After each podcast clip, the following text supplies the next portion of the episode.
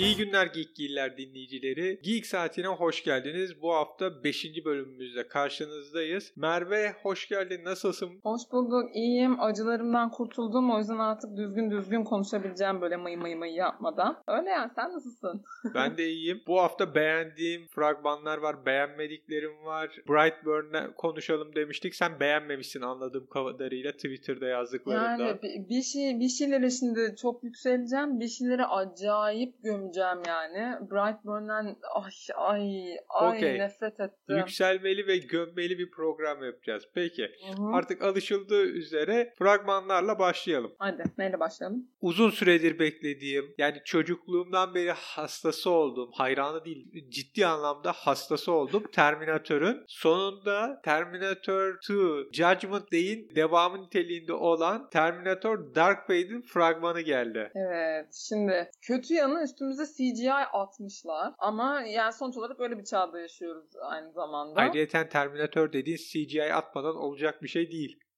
Yani tabii çok eski olanlarından ayırırsak tabii yani şu anda ne yapacaklardı diye de düşünebiliriz. Ben beğendim trailer'ı. Özellikle Sarah Connor'ın ortaya çıkıp, çıkıp böyle bir ortalığı dağıtışı falan böyle bir gazdı, bir hoştu. Eski ekip toparlanmış. James Cameron var. Ondan sonra Linda Hamilton var. Arnold Schwarzenegger var ki ona nasıl bir rol verecekler, ne yapacaklar bilmiyorum. Ama fragman çok iyiydi. Onun dışında Sarah Connor'ın kızı korurken ben oydum demesi. Hani o kızın bir John Connor gibi lideri doğurup doğurmayacağı hikayesi veya kızın lider olup olmayacağı hikayesi de var. Anladığım insanı androide robota dönüştüren bir teknoloji var. Bu daha önceki Terminator filmlerinden birinde olduğu gibi Christian Bale'in oynadığı. Yani ilginç bir film bekliyoruz ama Terminator yani tarihçesi olsun işte ikinci filmin çekimi sırasında yapılanlar olsun üzerinde bayağı çalıştığım bir filmdir. Film serisidir. Öyle mi? Hmm. Ya ben öyle değildim açıkçası ama yani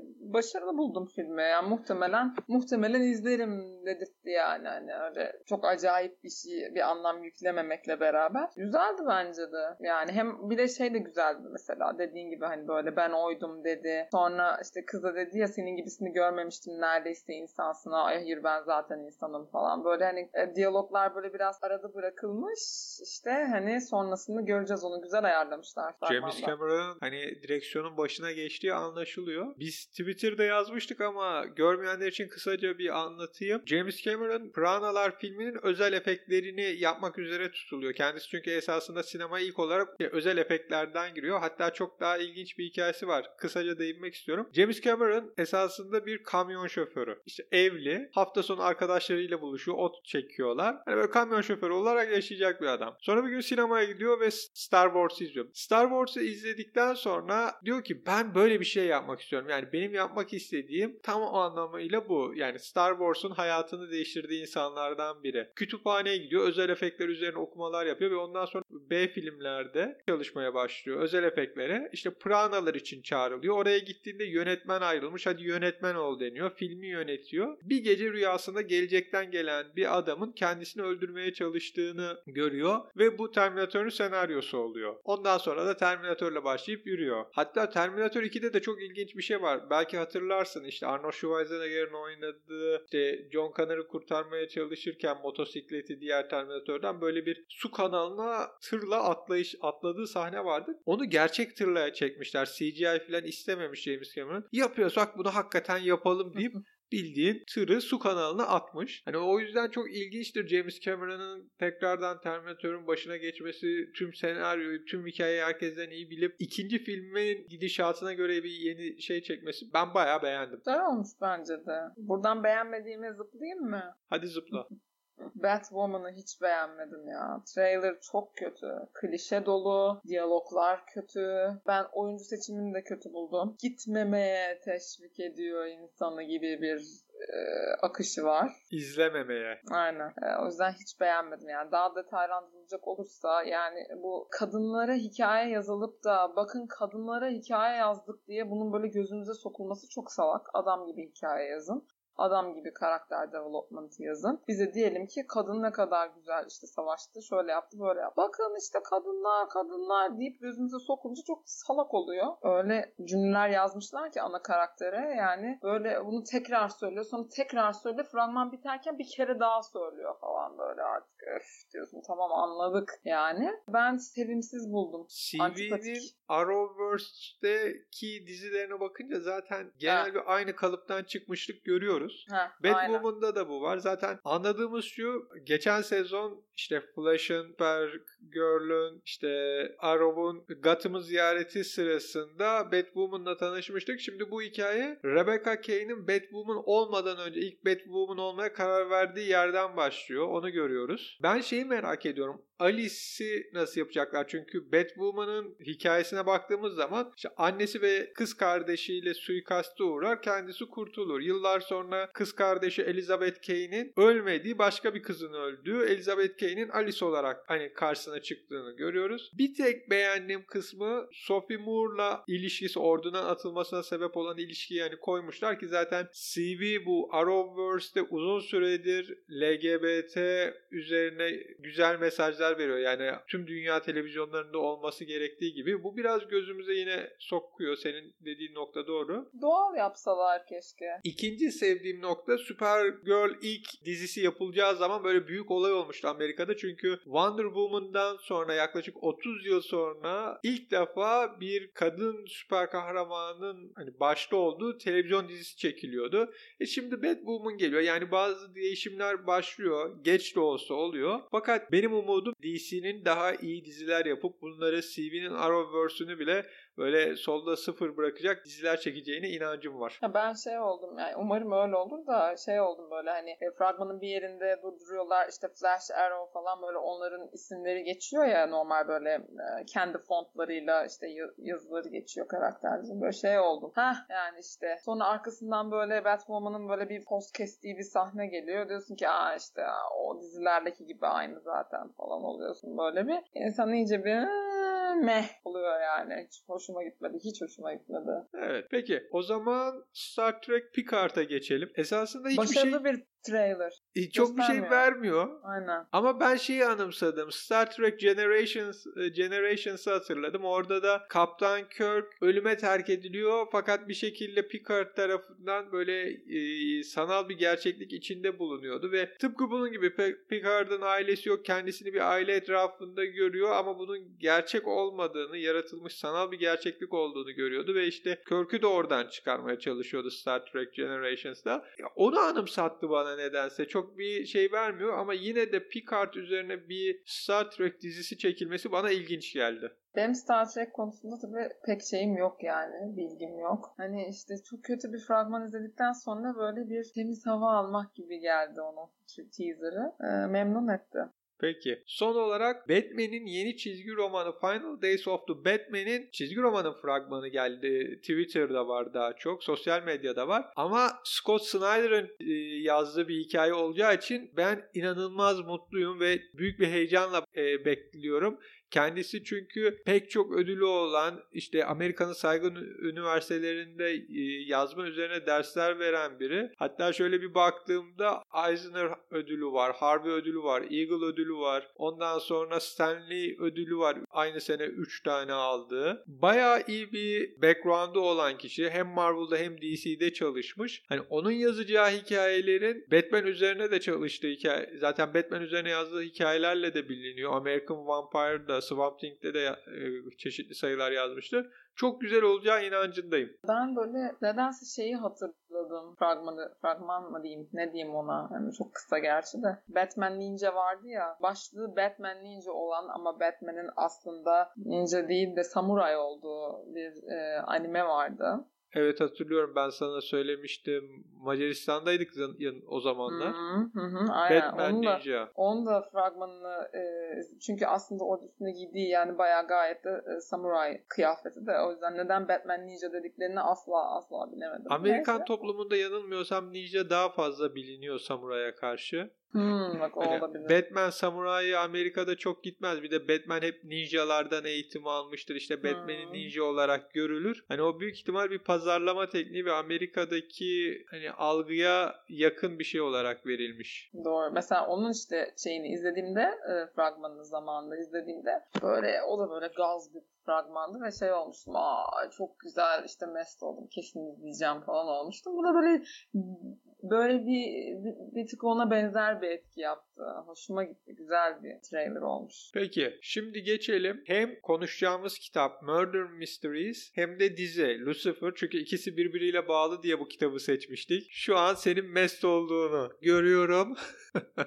Önce İyi ki de o kitabı seçmişiz. Allah'ım bu ne güzellik. Evet buradan herkese Murder Mysteries'i öneriyoruz. Özellikle de Lucifer'ın hani nasıl bir karakter olduğunu, onun hani belli dizideki mesela şeyi çok iyi anlamı, anlamıştım ben o noktadan sonra. Sürekli diyor ya babamın manipülasyon, babamın manipülatif davranışları, babamın manipülatif planları. Hani niye babasını hep suçladığını bu kitabı okuyunca anlamıştım ben. Aynen öyle. Ya Dediğiniz sürekli tekrarlıyor hakikaten. İşte o öyledir zaten işte ya falan diye böyle sürekli bir laf giydirme e, şeysi var. Ee, olayı var Lucifer'ın. Çok güzel anlatmış gerçekten. Hani kitapta gayet de yan karakter Lucifer. İstiyorsan kitabı bir anlatalım kısaca. Sen anlat hızlıca. Bir karakter e, Los Angeles'a geliyor e, şeyden, İngiltere'den E, ve o sırada işte eski kız arkadaşıyla yolları kesişiyor. Onun evine gidiyor. E, işte kızı varmış onun, onu görüyor. İşte biraz zaman geçiriyorlar vesaire. Fakat hafızasında bir takım boşluklar oluşuyor. E, sokakta bir adamla karşılaştığını hatırlıyor E, ve bu adam sigara e, ve çakmak karşılığında ona bir hikaye anlatmayı te- teklif ediyor. E, bu hikayede adam kendini e, yeni yaratılmış bir melek olarak tasvir etmeye başlıyor E, ve ona e, Tanrı'nın e, intikamını e, alacağını söylüyorlar ve onun fonksiyonunun kitapta da bu şekilde geçiyor. Fonksiyonunun ve adının şu anda bu olduğunu söylüyorlar. Çünkü ama adını hatırladım benim bir melek öldürülüyor ve o meleğin öldürülüşünü, o cinayeti çözmesi için ve onun ardından Tanrı'nın gazabını vermesi için görevlendiriliyor.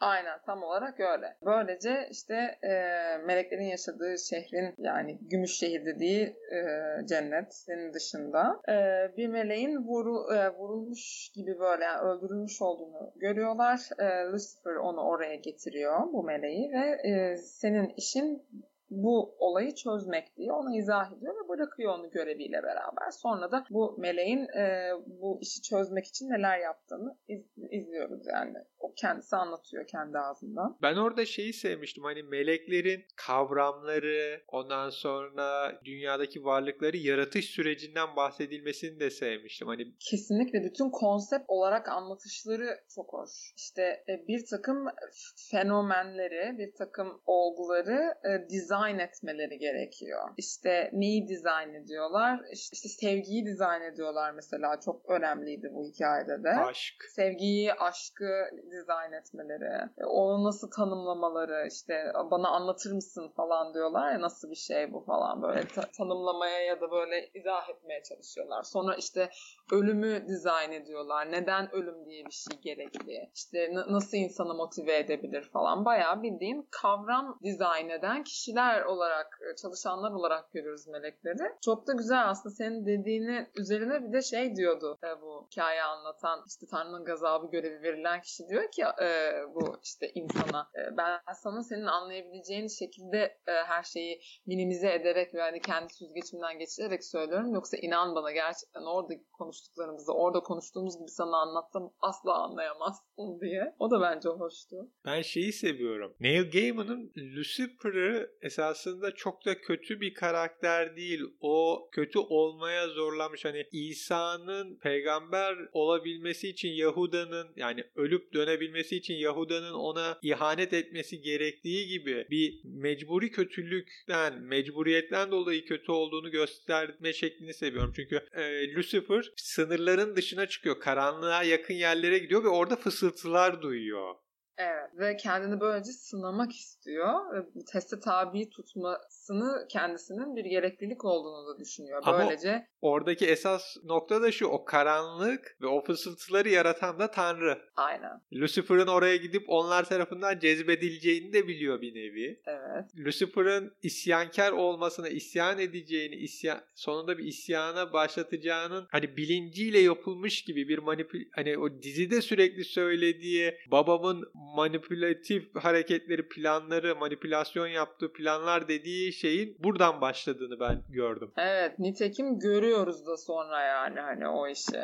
Burada hem şeyi gösteriyor sana işte bu e, manip- manipülatif e, olması babasının e, ve her şeyin bir master plan üzerinde olması ve meleklerin bununla ilgili hiçbir fikirlerinin olması olmaması sadece görev bilinciyle hareket etmeleri ve hatta bunu böyle dürtüsel bir şey gibi algılamaları daha çok. E, mesela e, şeyin e, kitabın anlatımını yapan karakter e, şey diyor ya yani bir, bir dürtü hissettim yani gayri ihtiyari işte bunu yaptım şunu yaptım diyor mesela hani bunu çok içgüdüsel yapıyorlar. Fakat Lucifer bu konuda çok şey advanced bir karakter oldukça. Yani işte böyle daha think outside the box gibi bir işte felsefesi olan, o yüzden şehri terk etmek isteyen, bir şeyleri uzaktan bakmak isteyen, kritize etmek isteyen, bir şeyi e, tek yönden değil işte çok yönlü, daha geniş perspektifte değerlendirmek isteyen. E, yani esasında çok sert böyle çizgileri, çok sert hatları olmayan bir karakter Lucifer. O açıdan da çok etkileyici bir karakter. Bu kitapta da kendini izah etmesi en sonunda. Hiç herhalde unutmayacağım bu kitabı okuduktan sonra. İlk seven işte o olmuştu ama ilk gö- e, gözyaşı döken Lucifer'dı ve bunu asla unutmayacağım demesi mesela bence çok anlamlı bir, bir yerde kitapta. Vicdanlı bir karakter olarak görüyoruz Lucifer'ı. Genel bilinenin aksine. Ve bunun aslında kendi doğası olduğunu görüyoruz. Bu arada babası dediğimiz tanrı evet. de ben Lucifer konusunda tabii onu ilk oku yani ilk olarak gördüm. Yine Neil Gaiman'ın Sandman'in de işte Sandman'in cehenneme bir ilk başta yolculuk yaptığı sırada oraya gitmesi, Lucifer'la karşılaşması. Hani orada Lucifer çok da tekinsiz bir karakter gibi geliyor. Yani anlaşmaya da ihanet edebilecek gibi bildiğimiz. Ve tabii Tom Ellis'in Lucifer'da oynayana kadar Lucifer'ın sarışın bilinmesi. Evet tabii bu, burada da öyle. Hatta dizide onu bence çok güzel kotarıyorlar. Herkes sürekli dönüp ama gümüş saçlı olman gerekmiyor muydu senin falanca öf klişeler artık bıktım sizden de ya falan deyip böyle atlatması bence çok hoş. Çünkü e, dizideki Lucifer'ın mizacına aşırı uy- uyuyor e, bu tarz bir tepki. E, Tom Ellis'i de aşırı aşırı aşırı e, başarılı buluyorum. E, gerçekten o kadar e, güzel o karakterin mizacına oturtmuş ki çok gerçek geliyor yani bütün saflığı Lucifer'ın çocuksu duyguları ya da duygularını çok anlayamaması, o yüzden çocuksu tepkiler vermesi falan hiç böyle eğreti durmuyor üstünde. Çok güzel o yüzden. Ben en çok e, dördüncü sezonda değil mi izlediğimiz? En çok dördüncü sezonu beğendim. Çok güzel olmuş gerçekten. Netflix el atınca hakikaten işi bilenlerin çalıştığı televizyon kanallarından farklı olarak Netflix'in giderek başarılı olmasının bence sebebi kimle nasıl çalışacağını bilmesi. Hani televizyondakinden daha az sayıda bölüm var ama daha karakterlere yoğunlaşılmış. Aynı şekilde yine cinayetler çözülüyor. Arka planda Lucifer'la ilgili sorunlar var ve bunu 10 bölüme 10 e, bölüme sığdırmışlar. Çok çok iyiydi. Çok da güzel çözülüyor her şey değil mi? Böyle tıkır tıkır işliyor yani. yani her şeyin cevabını alıyorsun. Her şey tamamlanıyor en sonunda. Yani çok güzel gidiyor. Ben mesela o yan karakterlerin hani bir de şeyden sonrasını merak ediyorsun. Üçüncü sezonun sonunda işte Lucifer'ın gerçek yüzünü gördü dedektif. Hani şimdi o şeytan nasıl baş edecek? Ondan sonra Maze'in durumu ne olacak? Trixie ile ilişkisi ne olacak? Charlotte gitti. Hani yerine kim gelecek? Dizinin tanıtımlarından bildiğimiz bir Havva, Eve var. Hani onunla il- o nasıl girecek, nasıl bir karakter olacak çünkü Lucifer'ın ilk baştan çıkardığı kişi. Yani oradaki hikayeler, arkadakiler Amede Amedale'ın işte hani cennete gitme, hani Gümüşşehir'e gitmek için kanatları çıktı. Artık gidebilir, gidecek mi, gitmeyecek mi? Linda ile ilişkileri bayağı şey çok güzel veriliyor. Benim bir tek beğenmediğim işte Amedale'ın o melek kız kardeşi geliyor. Onunla işte bir ya da iki bölüm işte bir aralarında hikaye oluyor. Bebekle ilgili ilgili konu yüzünden. Hani o belki biraz hızlı geçmiş çünkü daha önceki bölümler sezonlardan bildiğimiz bir melek geldiği zaman dünyaya bu biraz uğraştırır Lucifer'da Amedale'da. Bu sefer o yok. Aha. Ya belki şimdi düşününce mesela geriye bakıp sen deyince böyle belki yani en meh bulduğum kısmı olabilirdi. Amenadiel'ın o kız kardeşiyle olan o işte ama çocuğu alıp götüremezsin bilmem ne bıdı bıdı falan demesi. Ee, yani o kısmını keseler de olurmuş vesaire ama e, şey dediğin gibi yani gerçekten bütün e, umursadığımız karakterler kendine göre bir şeyler yaptı ve bu şeyler gerçekten çok önemli şeyler onların hayatlarında. İşte Linda ile Amenadiel gibi işte e, Maze'in işte kendini anlaması falan. Maze'i ilk defa böyle değişik bir hallerde görüyoruz. Maze Eve'in, Havva'nın ilişkileri ve ben sürekli şey içindeyim. Kane, öl Kane öldü bir önceki sezonda. E şimdi Eve annesi hani onunla ilgili mi döndü dünyaya? Lucifer'la bununla mı ilgili görüşecek? Aynen öyle. Bir de yani hani başta evet yani başta herkes bir başka şeyler e, bekliyor. Fakat zamanla çok güzel anlatıyorlar aslında Havva'nın kendi kişisel beklentileri, bencil duyguları. Bencil mi demek çok... ne kadar gerek bilmiyorum. Yani tamam oğlu evet, Kabil doğru, öldürülmüş doğru. ama o çok güzel söylüyor söylüyor orada. Yani ben ikinci eşiydim. İşte ilki Lilith'ti. Adem için yaratılan, Adam için yaratılan Lilith'ti. Hatta Meyze diyor pardon annen. Ama orada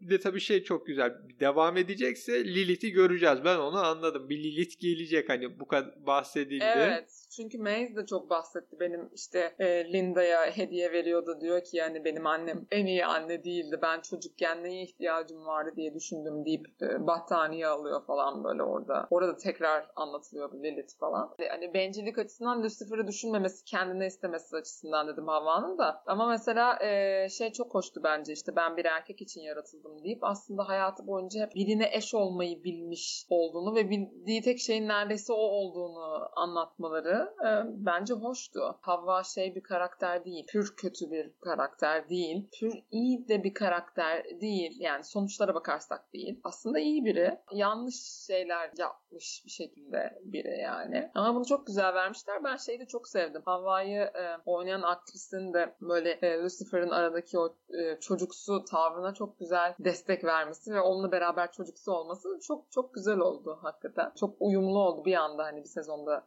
giren biri için. Başarılı buldum aktrisi de. Valla ben Chloe'nin hani Lucifer'ı kabullenme aşamasını, o kabullenme sürecini çok sevdim. Evet, kesinlikle. Ondan sonra şey Havva ile ilk karşılaştığında işte adın Eve. Adam and Eve dediğinde ya geliştiğinizi düşünüyordum. Hala önce onun adı mı söyleniyor verdiği tepki çok hoşuma gitti.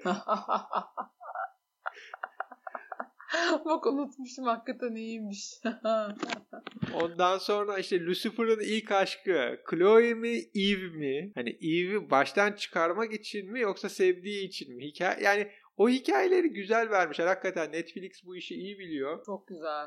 Çok güzel çözülüyor her şey. Bir tek en sonunda hani en sonunda şey gibi düşündüm bu Teen Wolf vardı. MTV'nin dizisi yakında bitti. Geç birkaç sene önce bitti yanılmıyorsam. Ben öyle teenli falan şeyleri izlemediğim için evet buyurun. Ah yavrum tabii insan teen olunca teenli şeylere bakmıyor. Biz Michael G. Fox'un Teen Wolf'unu video kasette izlemiş nesilden geliyoruz. O kadar eski söyleyeyim sana. Video kasetçiye gidip onu kiralamıştık. Böyle yeni gelmişti. Aman canım küçüleyim de cebine gireyim yani. O kadar da değil. Evet devam. Ama orada şey vardır hani MTV'nin Teen Wolf'unun sonunda her sezonun sonunda neredeyse bütün sezon bir sorunla bir kötüyle uğraşırlar uğraşırlar sonra çat diye basit bir şekilde çözerler. Bunun en sonunda da öyle oldu. Lucifer hmm. bir anda kontaklar yandı. Hey dedi. Olabilecek bir baskını engelledi. Herkesi yolladı. İşte vedasını etti filan. Ama çok hızlı bir çözüm oldu. Oraya gelene kadar hani son 2 3 son 2 bölüm özellikle ulan ne olacak dünya nereye gidiyor derken tek bir hareketle bitirdi en sonunda. Bence mesela da yine, yine görme ihtimalimiz yüksek. Çünkü ona bir yol çizdiler. Havva'yı görürüz. O yani bir sezon daha devam edecekse Netflix daha söylemedi ama kesin Havva'yı görürüz. Evet yani hani onu öyle bir bir saldılar yani karakterlerimizin e, göbeğinden böyle bir dışarı bıraktılar ama yani o çünkü o kendi hayatını yaşamayı seçtikten sonra onu özgür bir karakter olarak göreceğiz muhtemelen. Tabii en büyük sorun e, Lucifer'a ne oldu? Ama ya bence 5. sezon gelecektir. Çünkü zaten fanları, Lucifer'ın fanları çok sadık bir kitleydi ve gerçekten çok uğraştılar sosyal medyada ve kazandılar. Lucifer'ın da en güzel sezonunun son sezonu olduğunu düşünürsek bence gelecektir diye düşünüyorum. Umarım. Yani. Bir de anlamadığım tek bir şey var. Yani benim çözemediğim belki sen çözmüşsündür. Kanatları Lucifer'ın. Çünkü biz bu sezona kadar Lucifer'ın kanatlarını hep beyaz biliyorduk. Aynen beyaz biliyorduk ve sonra bir anda başka bir şey oldu. Yani şeytanın o bilden kırmızı siyah kanatlarına döndü ama tekrar bir, bir bölümde yine beyaza döndü. Aynen. Aslında e, şeytan tam şeytan formundayken kanatları yarasa kanatları gibi. E, gerçekten çirkin kendi de çok çirkin buldu kanatların daha yüzümüzü değişmeden. Ben onu şey diye yormuştum. E, çünkü Lucifer e, şeyden bahsetmiyor hiç konuşurken dizide. Hani bunlar gidin öteki kanatlarım gelsin demiyor. Ben kanatlarımı kontrol etmek istiyorum diyor. E, dolayısıyla son bölümde her ikisini de ne zaman isterse getirebildiğini görüyoruz. Ha, cennet ve cehennem kanatları olarak iki tane. Aynen ikisi de var ikisi de onun. Ve bence bu çok güzel bir şey. Yani öyle bakılınca bu açıdan bakınca güzel. Öbür türlü hani çünkü şeyi hatırlıyorum. Geçen sezon bu Lucifer'ın ilk geldiği zamanları Chloe ile daha tanışmadığı Chloe'nin polis olduğu hani öyle bir kısa bir hikaye vardı. Orada Los Angeles'a geliyor ve bembeyaz kanatlar, beyaz kıyafet. Hani cehennemden çıkmak için mi beyaz kanatlar filan ilginç de bir de e, bir bölüm vardı. İkinci sezonda mıydı? İkinci sezonda olması lazım. Kesilmiş ve saklanan beyaz kanatlarını buluyorlar, satmaya çalışıyorlar. Hatta yaktığı da beyaz kanatlarıydı. Hani hep oradan bir beyaz kanat aklımızdaydı. Buradaki değişim güzeldi. Evet. Ee, şeye de bence biraz göz kırpıyor bu olay. Yani mesela daha önce Amenadiel'ın bir önceki sezondaydı sanırım bir teorisi vardı. Diyordu ki sen kendine hangi rolü biçersen o haline gelirsin. O hale dönüşürsün. Bence biz meleklerin böyle bir şeyi var, etkisi var kendi üzerimizde ve biz bunun farkında değiliz diyor. Hatta hak etmediğini düşündüğü için kendi kanatlarını e, kaybettiğini düşündüğü, hak ettiğini düşündüğü ya da hak edeceğini, hak edebileceği gibi bir davranış yaptığında kanat kanatlarını geri aldığını gördük Amenadiel'ın. Neredeyse bunun doğru olduğunu gösterdi. Ya inanç sen neye inanıyorsan ama Aynen. gerçekten saf olarak inanıyorsan o oluyor. Fakat şeyde unutmayalım ilk sezon bir ya da ikinci bölümde Amenadiel'ın Lucifer'a cehennemi şu an benim kontrol etmem gerekiyor. Senin yapman gereken işle ben ilgileniyorum ve o yüzden cehenneme git dediğini. De şeyi merak ediyorum mesela Amenadiel kanatlarını kaybettiğinde şimdi dünyada daha fazla vakit geçirdiğinde cehennemle kim ilgileniyor? Yani sonuçta bir meleğin ara ara oraya gidip bakması lazım. Evet yani başı boş bıraktık diye söylediler hep bu sezon. Ce- cehennemin bir krala ihtiyacı var bu muhabbet. Kral işte. ayrı ama yani bir gözetleyen kimse de olmamıyor. Evet. yok yani. Bir, yani arada o işte birinci bölümle farkı buydu. Evet onu açıklamadılar. Orası bir boş kaldı. Bir de son olarak şimdi Konstantin'den baş, e, bahsetmek istiyorum. O da çizgi romanda sarışındır. Demin söyledik Lucifer gibi. Keanu Reeves oynadığı zaman daha fazla geniş kitleler tarafından tanınmış ve ondan sonra herkes şey diye düşünüyordu. Konstantin Amerikan aksanlı siyah saçlı biri. Ama dizide şeydeki gibi oldu değil mi? Orijinaldeki gibi oldu. Ya ama onu iyi kurtardılar. Şimdi de şey düşüncesi yaygın. Yani Lucifer esmer İngiliz aksanlı. Tam bir zıttı hikayeye döndü. Evet e, öyle ama yine de Tom Harris için her şey affedilebilir bence. Gerçekten çok iyi. Matt Ryan da Konstantin rolünde çok iyiydi. O Legend of Tomorrow'a dahil olması hoşuma gitti ki şeyi çok istiyorum. E, bu ayın sonunda DC e, DC Plus'ta Swamp Thing başlayacak. John Constantine karakteri ilk olarak Swamp Thing'de çıkmıştı ve hala da şeydir hani ikisi çok yolları kesişir anlaşamayan ikili gibidirler. Orada bir Matt Ryan'ın bu sezon olmasa da ki bir sonraki sezonda Konstantin rolüyle çıkacağını düşünmek istiyorum. Yani bir onu görmek istiyorum. Hakikaten Swamp Thing ile Konstantin'in bir arada ve Matt Ryan'ın Konstantin olarak.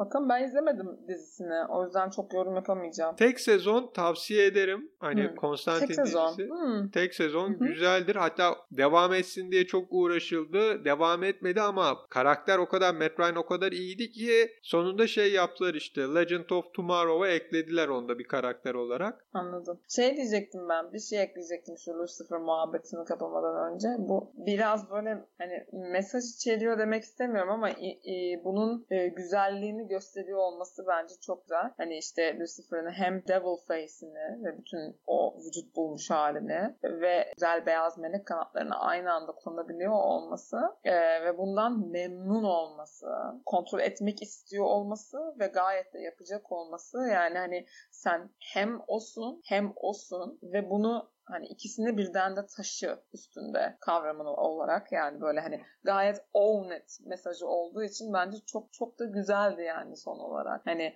o kafa güzeldi. Ben çok beğendim. Ben bir tek şeyde kalıyorum yani Lucifer bildiğin şeytan esasında ve bugüne kadar hani biz hep şeytanı kötü bildik. Bütün kötülükler oradan gelmektedir. İşte şeytana tapanlar satanist denir. Fakat bu dizide şeytan giderek iyi olarak gösterilirken işte Tanrı daha böyle manipülatif, iyi olmayan, abusive bir baba rolünde gösterilmeye başlanıyor. O ilginç geliyor. Yani giderek biz şeytandan yana oluyoruz. Hani bu dizi hakkında Aynen. şeyler ne düşünüyor? Yani din alimleri falan ne düşünüyor? Çok merak ediyorum. Aa, o zaman şöyle bir şey söyleyeyim. Ee, Tom Ellis kiliselerde büyümüş biri. Ben kendisini konuşurken dinlemeyi çok sevdiğim için röportajlarını falan okuyorum. Babası rahip. Babası rahip, kız kardeşi de rahip neredeyse bütün ailesi kilise mensubu gibi. E, kendisi de e, korolarda yetişmiş ve o yüzden böyle müzikal gibi şeyler yapmayı çok seviyor. Keza Lucifer dizisinde de görüyoruz çoğunlukla şarkı söyleyip piyano çalıyor. Hatta bu sezonda böyle müzikalimsi ufak bir sekans da geçiyor. Ve e, bana şey e,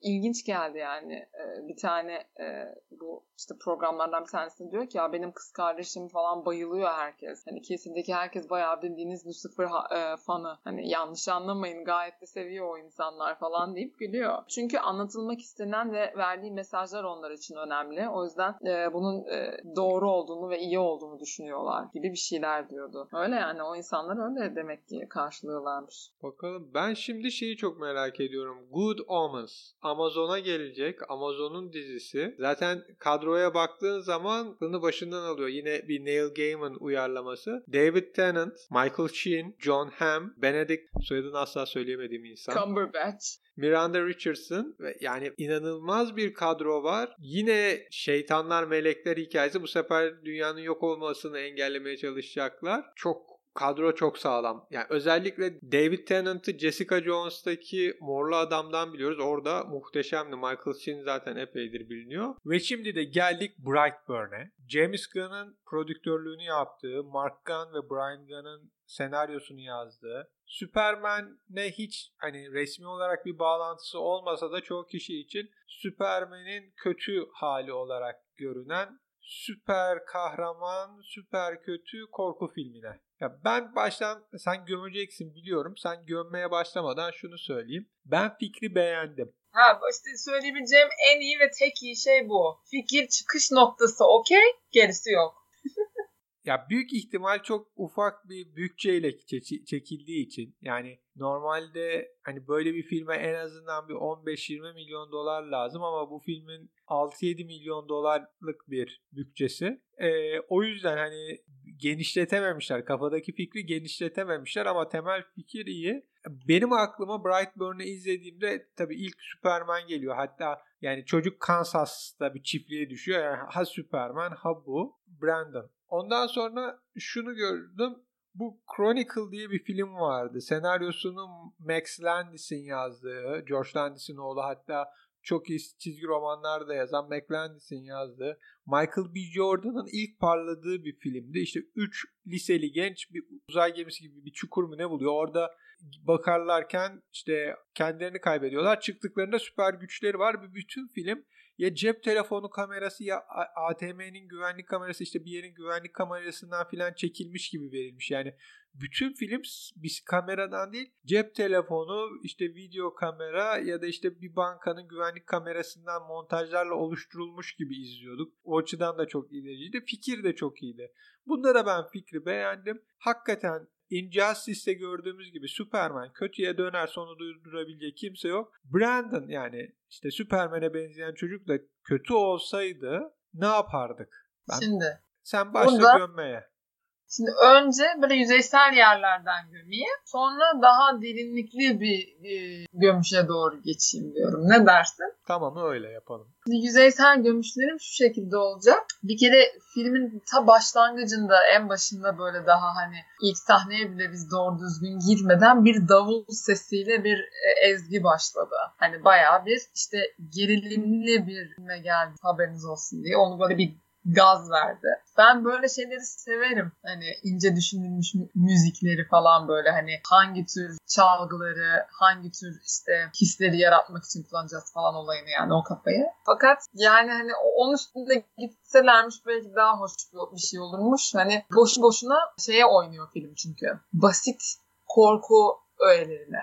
Çocuk sürekli aniden çıkıyor ve herkes ay diyor mesela. Tamam da anladık yani. O kadar da bunu yapmayın mı artık acaba yani hani. Mesela bu yüzeysel gömeceğim bir şey. Bir başka şey görsel ve ses efektlerinin başarısızlığı. Ki zaten sen söyledin az paraları vardı diye ama garip ses efektlerini bence vermeseler daha iyiydi. Hiç, hiç vermeseler daha iyi. Çünkü gittikçe daha cheesy bir film izlediğini düşünmeye başlıyorsun. Onun haricinde dur bakayım başka böyle e, yüzeysel bir şekilde gömeceğim şey. Şimdilik bu kadar. Bu dediklerim zaten bütün filme yayılan bir durum. Fakat Şimdi esas problem bence karakter, karakterin build-up'sız bir şekilde her şeyi yakıp yıkmaya başlaması. Yani o yüzden aslında bu böyle bir buçuk saatlik bir e, filmden ziyade bir buçuk saatlik bir video gibi. Çünkü derinliği yok. Yani biz asla demiyoruz Brandon e, çok can sıkıcı bir kasabada oturuyor. İşte insanlar onu yanlış anlıyor. İşte duygusal olarak zorlanıyor. Hiç relate edemiyor Brandon'a. Diyemiyoruz yani çocuk o kadar patladı ki en sonunda böyle sıkıntıdan kötü biri olmak istedi. Buna motive oldu. Ona ikna da olmuyoruz. En sonunda izlerken diyoruz ki yani bu tam bir cringe festivali. Çünkü gelmiş bebenin bir tanesi ben pre ergenlik dönemindeyim çek, çekilin lan diye anasını babasını falan öldürmeye istiyor. Spoiler bile sayılmaz bence bunu şu noktada söylemek. Neyse. Ama ben ee, o yüzden çok çok başarısız. Ben şimdi şöyle bir şey diyeceğim. Omen'da bildiğimiz gibi çocuk yani iyi. Omen bir de şeydir. Damien esasında şeytanın işte çakaldan doğan olduğu pek kendisi bir şey yapmaz bakıcısı üzerinden gider de Omen 2'de işte orijinal üçlemenin ikisinde işte şeytanın oğlu olduğunu kabul ettikten sonra işte kötülüğe dönüşü vardır. Burada da Brandon'ın o ahırdan gelen sesleri duyduktan sonra o uzay gemisinin onu çağırdığını duyduktan sonra değişimi başlıyor. Hatta oradaki uzay gemisi ona şey diyor hani bir farklı bir dilde bir mesaj veriyor. Sonra kendi kendine bunu çevirip dünyayı ele geçire döndürüyor. Yani esasında Brandon'daki değişim ergenliğin dışında o geldiği uzay gemisinin ona sadece onun anlayabileceği bir sinyal gönderip dünyayı ele geçirmesi gerektiğini söylemesi ve onun bu güce karşı koyamaması. Mesela Superman'de de böyle bir şey olabilirdi. Tamam annesi babası iyiydi ve Superman hani iyi insanların yanında büyüdüğü için iyi bir süper kahraman oldu. Fakat Superman'in işte Krypton'dan babasının gönderdiği gemide dünyayı ele geçir gibi bir mesaj olsaydı da Superman böyle dönebilir miydi? Bak hani sen esasında şimdi şey olarak teorik olarak doğru söylüyorsun ama film o kadar hiçbir konuda seni ikna etmiyor ve hiçbir konuda Brandon karakterine birazcık e, açmıyor ki sen bu filmden çıktığında benim demin dediğim şeyi düşünüyorsun. Anlatabiliyor muyum? Hani hiçbir şey bunu justify etmiyor. Hiçbir şey bunu okey hale getirmiyor yani. Hani çünkü mesela bu sefer de hani hadi öyle diyelim. Bu sefer yine ergenin teki hipnotize olmuş olayı burayı yakıyor oluyor film sonuç olarak. Ergen dediğin yani ama esasında da... insan şeklinde süper güçlü bir uzaylı. Ya evet de biz ne onu görüyoruz ne seziyoruz ne onunla ilgili böyle garip bir ipuçları alıyoruz. Hiçbir şey yok. Hiçbir şey yok. Sadece garip bir çocuk herkesi kızartıyor ya denk geliyor yani bu. O kadar kötü ki işlenmesi, işlenmesi gereken daha detaylı şeyler varken aslında çok yavaş geçen kötü sahnelerle e, bezeli bir film bu yani. Ya film ee, olarak kötü. Esas zaman ben onu kabul ediyorum. Film olarak kötü. Yani gerçekten bütçe olsa iyiymiş. Fakat şimdi şeyi de bakıyorum. Yönetmen David e, Yoroveski'nin açıklamalarına da bakıyorum. Eğer bu işten biraz para, para kazanabilirsek Brightburn evreni yapacağız gibi bir fikri var. Şöyle bir karakter düşünüyorlar. Bakalım sana kimi anımsatacak. Benim kızımın en sevdiği süper kahraman kendisi. Öyle de bir ipucu vereyim. Çok güçlü bir cadı kurbanlarını doğruyu söylemeye zorladığı bir iple boğuyor. Ya da yarı insan, yarı deniz yaratığı bir canlı suda böyle vahşet saçıyor. Yani böyle bir Brightburn evreni düşüncesi var. Hani bildiğimiz DC'nin karakterlerini şeye çevirmek. Evet de bak şimdi yani her noktada bu Brightburn çıkış noktası olarak çok zayıf. Evil'a kulak veren başka karakterleri görüyoruz ve onlara diyoruz ki tamam yani böyle oluyor. En basiti, en tırtı o da ergen, onun da şeytanla bağlantısı var. Titans'daki kız Rachel. Mesela onu izlerken ona okey oluyorsun kendinden geçtiğinde. Çünkü sana karakter hakkında iyi ipucu veriyor. Karakteri sana açıyor. Sen de diyorsun ki böyle böyle bir kız ama aslında kimliğinin bir parçası da şeytan olduğu için bir noktadan sonra bir e, farklı bir faza geçiyor diyorsun mesela değil mi? Bu, bu, bu açıklamayı direkt yapıp bunu okey oluyorsun. Ama Brandon'da öyle olmuyor. Brandon'da bir anda hani bir tıt oluyor böyle işte o şeyi çözdükten sonra dünyayı yok et olayını orayı buraya kızartmaya başlıyor. Sonra da en sonunda daha sonra olanlar diye böyle bir dizi geçiyor ya hani böyle fotoğraflar, haberler, Brandon oranın buranın işte kül olması, çökmesi bilmem ne falan. Yani hiçbir şekilde bunu bizim için ne okey hale getiriyor, ne eğlenceli hale getiriyor, ne işte evil bir şekilde sempatik hale getiriyor. Yani hiçbir alameti farikası yok. Hiçbir samimiyeti yok. P.S. sen söylemeseydin 10. dakikada kapatırdım bu filmi. İzle demeseydin yani. Peki. İyi gömdü değil mi? İyi gömüyorsun. Hakikaten istediğin zaman iyi gömüyorsun. İnandım. Peki başka bir şey daha soracağım. Şeyde ne düşünüyorsun? Şu kız hani sınıfındaki kız arkadaşı bundan esasında o kadar korkmasaydı işte hoşlandığı kız. Hoşlandığı ha. kız buna böyle kötü davranmasaydı filan biraz Lana Lang gibi aralarında bir şey olsaydı Brandon hakikaten yine kötü olur muydu? Hmm. Aralarında bir şey olmasaydı mı? Hani kötü anlamda bir şey olmasaydı. Hmm. Bilmiyorum ki. Çünkü ta en başta zaten hani kendi dürtüleri çok sakat olduğu için Brandon'ın ben yine de şeye devam edeceğini düşünüyorum. Yani hani sapıklık e, seviyesinde yaklaşma metodlarına devam edeceğini düşünüyorum. Yani mesela babasıyla ilişkisi de mesela baba da tam bir baba figürü gibi gelemedi bana. Hani baba çocuğu evlat edindiklerini söyleyen bir ona hep mesafeli duran bir baba. Böyle gerçekten bir baba figürü gibi değil. Hani anne tam bir anne böyle acayip benim oğlum benim evladım ama babanın biraz mesafe var. İşte babanın mesafe kızın uzak durması bir anda süper güçlerini fark etmesi falan şey oluyor biraz hani çocuk zaten bıçak sırtında ve senin ifadenle Dark Side tarafına geçiyor. Dark Side'a geçiyor. Ben bunu mesela şey olduğunu düşünmüyorum. Yani öyle filmde mesela bunu sana çok fazla da vermiyorlar. Daha çok şunun gibi. Bu, bu çocuk zaten hep bir dark side'daydı yani hep. Fakat sadece bunlar olduktan sonra yapı, yani kendi karakterini çok dehşet bir şekilde ortaya koymaya karar verdi açık açık. Yani bu böyle büyük bir şey olmadı. Büyük bir switch yaratmadı bence yani zaten kafa kırıktı sonra aksiyona geçti şeklinde yorumlayabilirim ben bunu mesela. Ve yani bu yüzden de mesela sana bir e, excuse de vermiyor aslında film. Aa işte üstüne gittiler. Ulan ne kadar üstüne gittiler yani. Ha oldu işte öyle olunca işte yine tekrar ergene bağlıyorsun. Ya da şeye bağlıyorsun hani. Çünkü işte hipnotize gibi bir çocuk. Zaten ona gelen o sesleri işte duyuyor ve itaat ediyor falan. Hani hiçbir şey senin için ilginç hale gelmiyor. Brandon, Brandon karakterini daha e, ilgi çekici yapmalılardı. Bir hikaye anlatmalılardı onunla ilgili.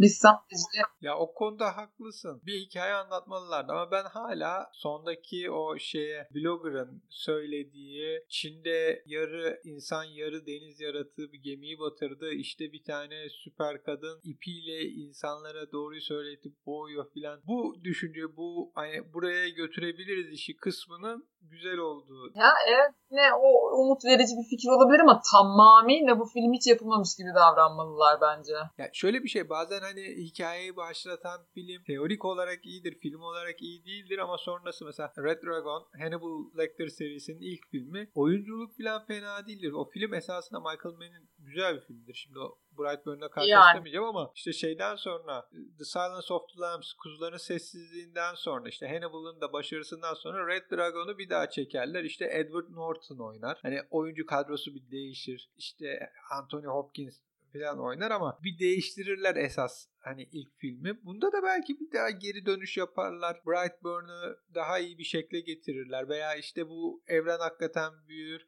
Bu süper hani bizim esasında DC'nin kahraman bildiklerimiz bu Brightburn evreninde kötüye dönmüşler üzerinden Brandon'ı daha farklı bir halde görürüz. Yani benim böyle şeylere bir açıklığım var.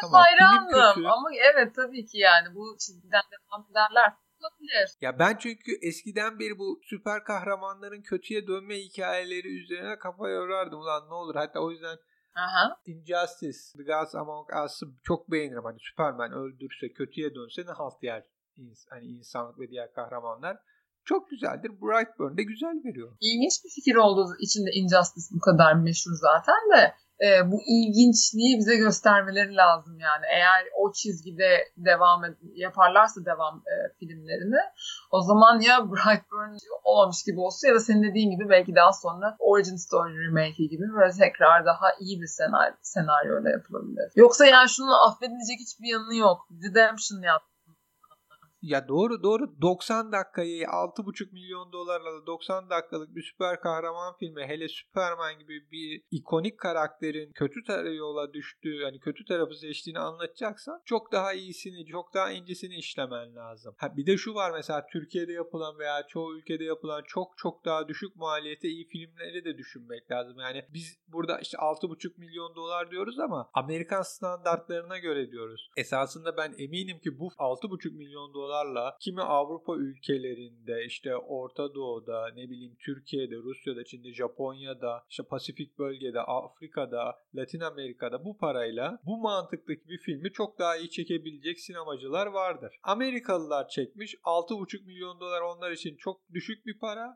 O açıdan bakınca hani bir hani filmi işte düşüncesi diyorsun. Hani keşke bu düşünceyi gerçekten kurtaracak bir yerde çekselerdi. Aynen. Yine de ben fikri sevdim. Film çok çok kötü. Hakikaten film gerçekten geek değilsen, Superman'e bir ilgin yoksa, ya Superman kötü olsaydı nasıl olurdu veya bu Brightburn evreni büyür mü gibi bir kafanda şeyler olmayacaksa hani öyle oturup izleme, izle, çok da izlemeni tavsiye edeceğim bir film değil.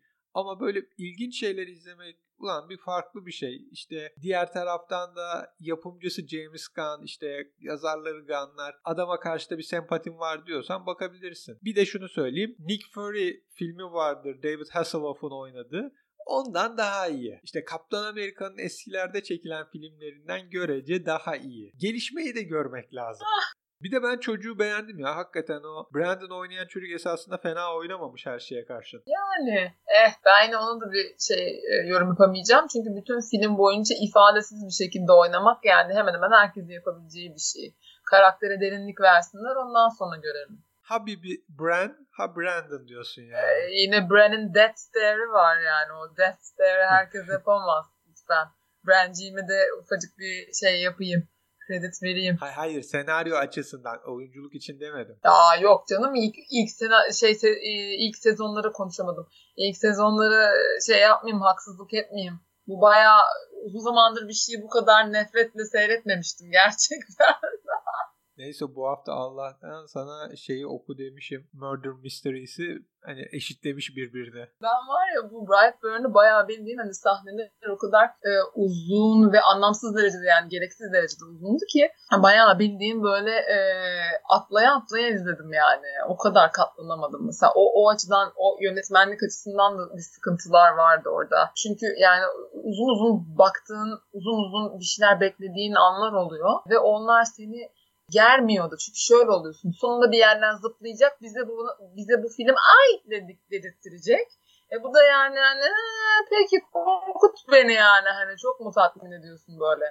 şeyine getiriyor. O yüzden atlaya atlaya izledim yani. Yönetmen de John. Peki ben şimdi kapamadan son bir fikrimi söyleyeceğim. Teori değil ama bu benim fikrim. Benim şu kafamda şöyle bir evren var. Mesela Flash pizza dağıtıcısı. İşte Joker çocukların doğum gününde şey yapıyor, klabanlık yapıyor. İşte Superman bir binanın güvenlik görevlisi. Namor ya da Aquaman can kurtaran. İşte Batman mezarlığın Aquaman'ı gece bekçisi. Baywatch yaptın ya. Adamın aynı zamanda iki filmde de oynamış olması ilginç.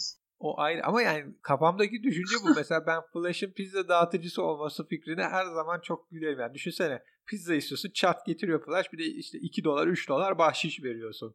İşte bu balon güzel değil diyor çocuk doğum günde Joker'e çak bıçak çıkıyor balonu patlatıyor he, filan. Böyle bir yerde boğuluyorsun o boğuluyorum filan Aquaman şey yapıyor böyle zihin şeyle bir balığa seni Yunus'a tutundurup o kadar bıkmış ulan gidip yüzüp kurtaracağım mı işte Yunus kurtardı seni çeksin kıyıya gibi. Batman gece mezarda dolaşıyor bir mezar soyguncusu var işte yakalıyor ağaca ters bağlı sen demek altın dişlerini falan. Hayır ben işte gündüz çıkamıyorum güneş alerjim var da çiçek anneme çiçek bırakmaya gelmiştim. Ha öyle mi filan. Hani böyle kafamda böyle bir süper kahraman evreni var. Onun farklı bir versiyonu olarak gördüğüm için de beğenmiş olabilirim. İlginçmiş ama sen şey diyorsun yani çok böyle sıra dışı kişilerin aşırı sıradan işler yaptığı bir dünya. Ama böyle bir şey olsa çok hoş olurdu ya. Düşünsene Flash pizza dağıtıcısı. Yani süper kahraman değiller çünkü toplumda suç yok. Suçun olmadığı bir toplumda süper kahraman ne iş yapabilir? Ha, suçun olmadığı bir toplum diye de başlayınca şimdi daha güzel oturdu. E, bayağı bildiğin şey nedir o? E, eğlenceli bir şey oluyor yani sonuç olarak. Ha, fikir bu. Suçun olmadığı bir dünyada süper kahraman ve süper kötü hani süper kötü dedim de işte Joker şey yapabiliyor hani kimseyi öldüremiyorsun öyle soygun morgun hiçbir kötülük yapamıyorsun. Çocukların doğum günlerinde şey oluyor şaklaban mesela Harley Quinn onun yardımcısı olabilir. Doktor Doom ödül kazanmak Nobel ödülü kazanmak için uğraşan bir bu elektrik telleriyle falan uğraşan evi hani şey gibi e, Riddler'ın farklı bir versiyonu. İşte Riddler bir gazetenin bulmaca köşesini hazırlayan kişi. Hmm. Peki en sonunda hani nasıl peki bir challenge yaratacaksın bu kahramanlara? Ya bir challenge yok ya. Bunlar böyle hayatları nasıl olurdu gibi göreceğiz. Evet. Sıcağı karışıyorlar. Genç olanlar halı saha maçı falan yapıyor pazar günleri falan. ya böyle yani süper gücün olsa suçun olmadığı bir toplumda ne yapabilirsin?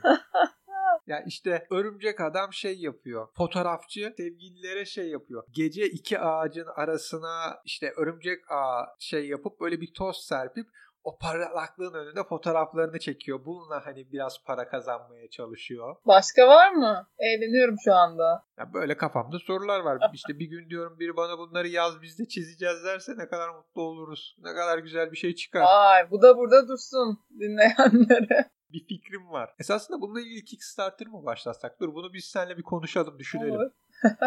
Çizgi roman yapacağız bir Kickstarter. Hani nasıl olsa adam Superman'in çocukluğunu kullanmış Superman demeden biz de karakterleri ismini söylemeden farklı şekilde yaparız. ya da DC'ye satarız ne bileyim. İsimleri Türkçe oluyormuş düşünsene. Mesela işte Flash'a şimşek çakması arkadaşları vay çakma ya da çakmak ne haber?